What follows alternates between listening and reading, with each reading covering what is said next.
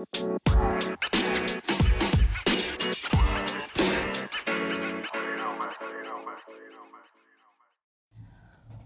Assalamualaikum, selamat morning. Di morning cerah ini, saya mau menjawab pertanyaan yang masuk ke DM IG Om Ben Ben dari Ibu Herlina. Bu Herlina menanyakan, Om Ben bagaimana sih sebenarnya cara menghitung HPP, harga pokok produksi? Ini saya harap bukan maksudnya pertanyaan akunting ya, di mana HPP itu persediaan barang kurang persediaan akhir, kalau nggak salah gitu ya kalau di akunting ya saya bukan akuntan, jadi saya jawab dari sudut pandang seorang entrepreneur. Harga produ pokok produksi biasanya diperlukan diketahui oleh seorang pengusaha karena ini adalah jumlah total pengeluaran atau beban yang dibutuhkan untuk memproduksi atau mendapatkan per unit barang. Per unit barang itu bisa sebuah barang, selusin barang, sekilo barang, sepasang barang gitu ya. Seperti itu. Caranya bagaimana? Sesudah ini ya, Bu. Kenapa kita harus bisa mengetahui HPP kita yang wajar dibandingkan sama harga jual? Akhirnya kan begitu. Karena HPP ini, harga pokok produksi ini adalah sebenarnya kan komponen paling dasar. Berapa biaya total yang kamu keluarkan untuk mendapatkan atau untuk memproduksi sebuah barang. Nanti itu sangat tergantung dari jenis industri masing-masing. Kamu bisa mengetahui apakah ini wajar atau tidak. Di dunia makanan misalnya, dunia makanan ini kan termasuk jarang melakukan diskon besar-besaran ya. Dunia makanan ini uh, sehingga biasanya nilai HPP itu bisa sampai bisa sampai 50% dari harga penjualannya. Bisa seperti itu. Kenapa? Karena tadi karena dia fast moving, karena barangnya fast moving bisa jadi dia juga tidak terlalu banyak melakukan diskon dan uh, untuk misalnya makanan dine in itu kan kamu tidak perlu pihak lain untuk menjualkan barang kamu gitu. Sehingga HPP yang hampir 50% pun kamu masih dihitung nanti bisa untung. Misalnya begitu.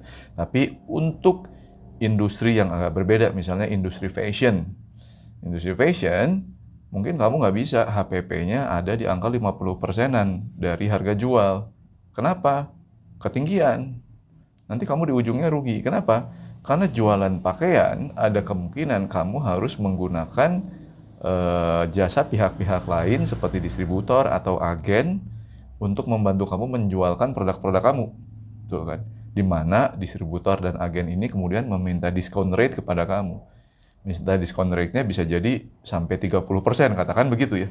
Nah kalau HPP-nya itu 50%, modalnya 50%, kepotong sama agen ke 30%, udah menyisakan 20% doang. Di keuntungan kotornya tuh.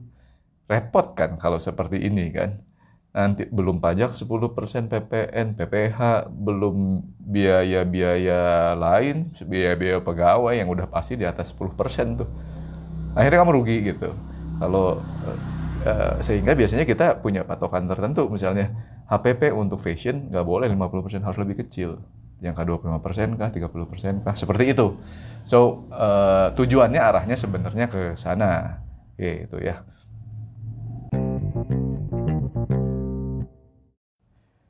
Jadi sebagai definisi HPP atau harga pokok produksi adalah jumlah uh, pengeluaran atau beban yang dibutuhkan untuk memproduksi atau mendapatkan per unit barang.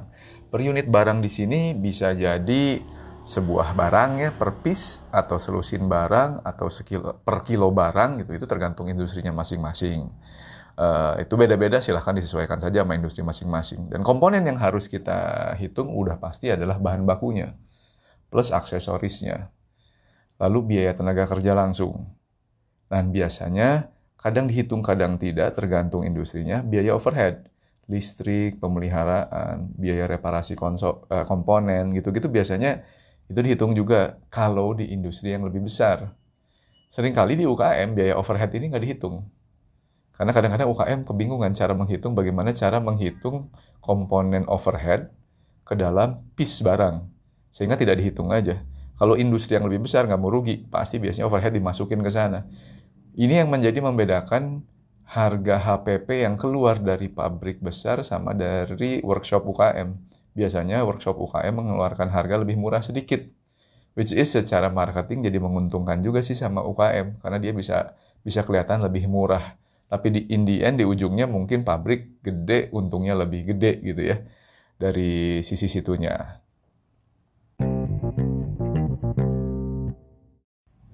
Nilai HPP kan kita hitung per unit barang ya.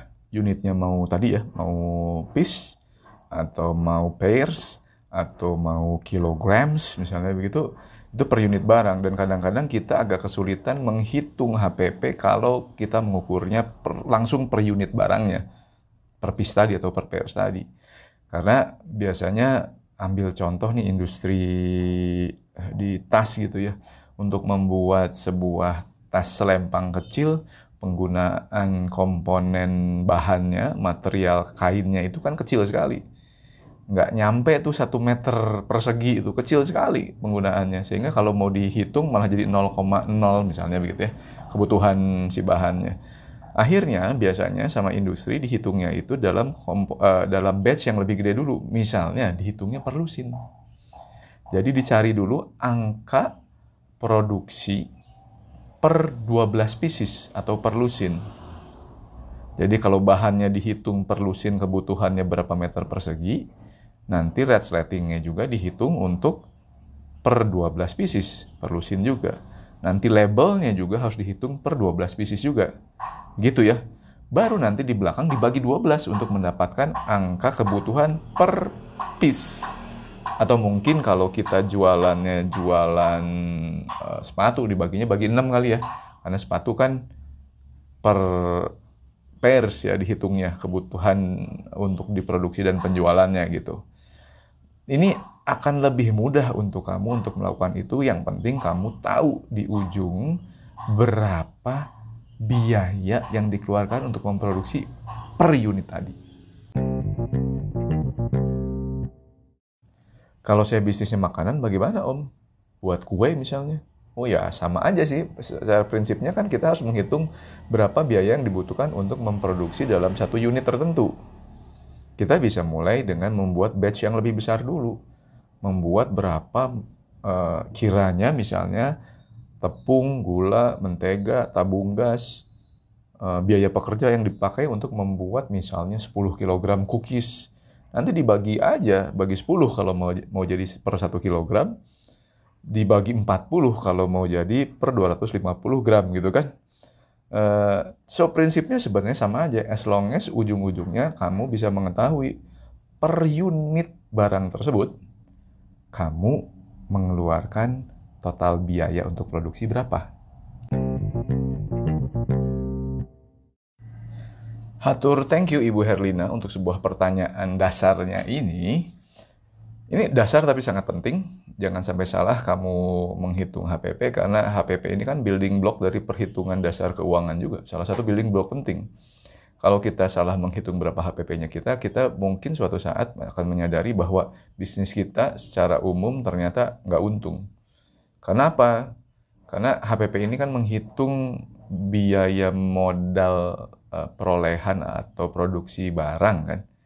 Jadi kalau dalam satu barang ini kamu ternyata HPP-nya kemahalan sehingga kamu rugi, kalau jual satu aja rugi, jual 10 kan rugi banget berarti.